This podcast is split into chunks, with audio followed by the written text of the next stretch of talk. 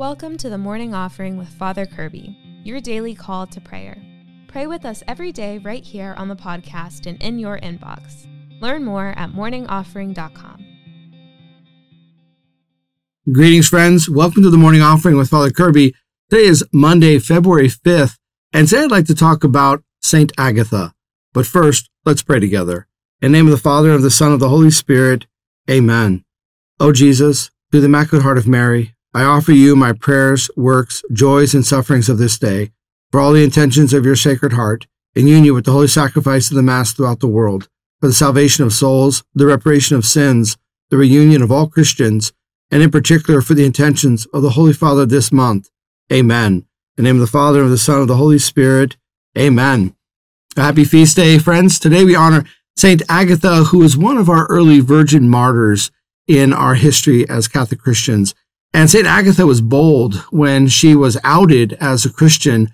Uh, they told her, look, look, look, just, just throw a little bit of incense before the image of the emperor and, and, and you'll be okay. Just, just do that and, and, you know, life just kind of, kind of can move on.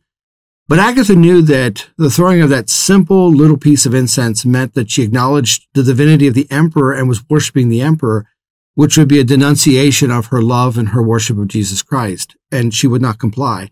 She was known for her beauty and for her elegance. And in response, when she refused to offer imperial worship, the uh, imperial official said, well, then you're so honored and you want this virginity to be revered in your faith, then I will send you into a brothel and have your virginity taken from you and have you disgraced. And Agatha responds with this powerful prayer to God in the presence of this official. And in the midst of this prayer, she says, God sees my heart. So whatever you do to me, whatever you inflict upon me, whatever you think you're taking away from me, God sees my heart. And she knew that God would recognize her virginity, her chastity, her innocence, her love for Jesus Christ. That God the Father would see that. And no matter what they inflicted upon her, no matter what sufferings, what, whatever shame they thought they were in, you know, inflicting upon her, that she had that power and that utter conviction. God sees my heart. I think in our own lives, when we find ourselves in difficult moments or when, you know, people are perhaps gossiping or they're saying things that aren't true or, you know, things happen and there are all kinds of states of affairs and explanations in terms of why something happened or whatever it might be, right? It's, it's so easy to try to fall into the rat race of trying to explain and, and elaborate and, you know, provide, you know, uh, all this, you know, backstory and so on. But, but sometimes it, it's just worth imitating saying Ag- Agatha. You know what? God sees my heart. I'm not going to engage in counter gossip or this long explanation. You know, like whatever's happened has happened. God knows my heart. And I think that if we do that, we allow ourselves to experience greater peace.